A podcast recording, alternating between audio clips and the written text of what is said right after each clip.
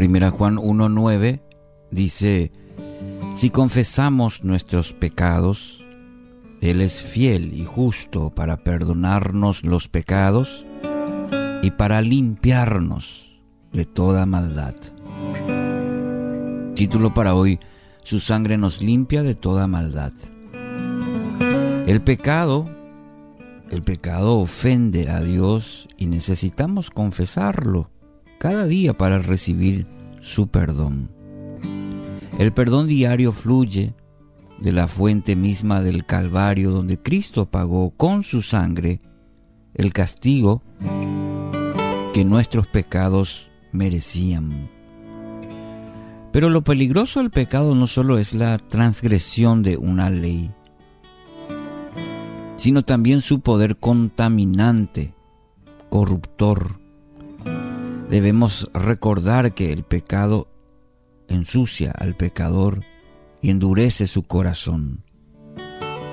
Afecta nuestra capacidad para confiar, para amar, para gozarnos en el Señor.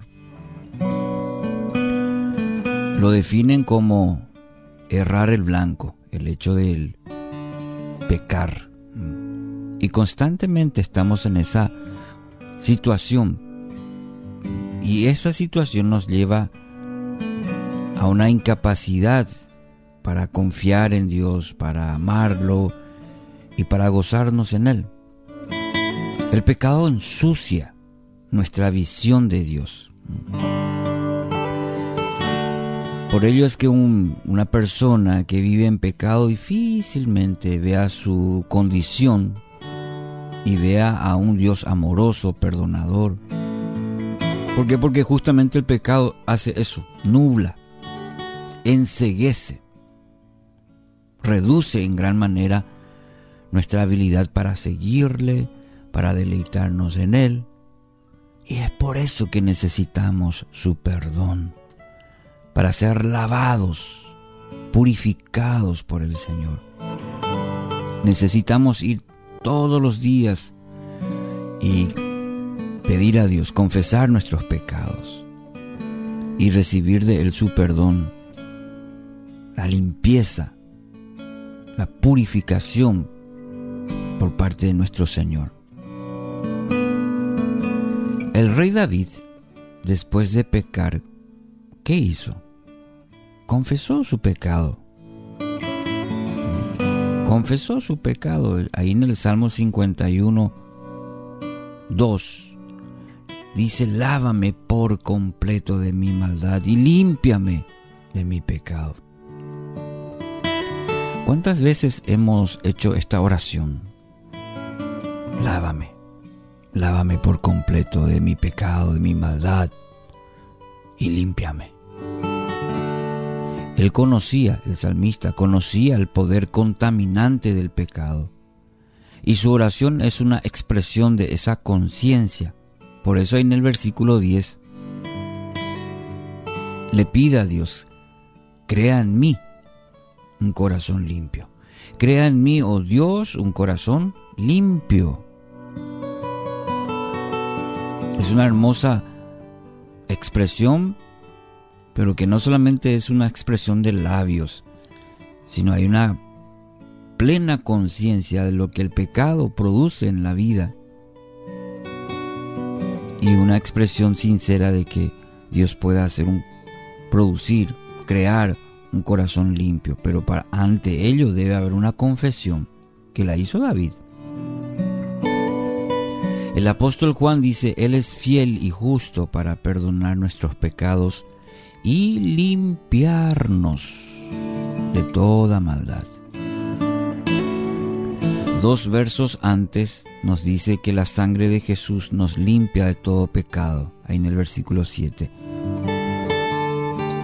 Y mire lo importante, lo trascendental, la sangre de Jesús nos limpia de todo pecado. ¡Wow! Gracias Dios por tu Hijo Jesucristo. Gracias por su sacrificio, porque por su sangre somos limpiados de todo pecado. La sangre que nos salvó en la cruz es la misma que nos limpia de culpa, de contaminación día tras día, mi querido oyente. Eso es motivo de alegría, de gozo. Su sangre preciosa todavía es abundante, eficaz, como también suficiente para perdonarnos y limpiarnos de toda maldad. Entonces, mi querido oyente, corramos a esa misma fuente. Sí, corramos a esa fuente donde la sangre sigue fluyendo, porque allí seremos perdonados, purificados de la contaminación del pecado. Es ahí, por medio de la sangre de Jesús, en donde obtienes el perdón, la purificación de toda contaminación del pecado. La sangre de Cristo nos libra, nos santifica. Su sangre es perdón y purificación. Gracias Dios. Gracias por la oportunidad que tenemos hoy de acercarnos a ti y reconocer en esta mañana, Señor, en este día, confesando nuestros pecados, que hemos errado el blanco. Y podemos recurrir a ti, que eres fiel y justo, para perdonarnos y limpiarnos de toda maldad por medio de tu preciosa sangre, Jesucristo.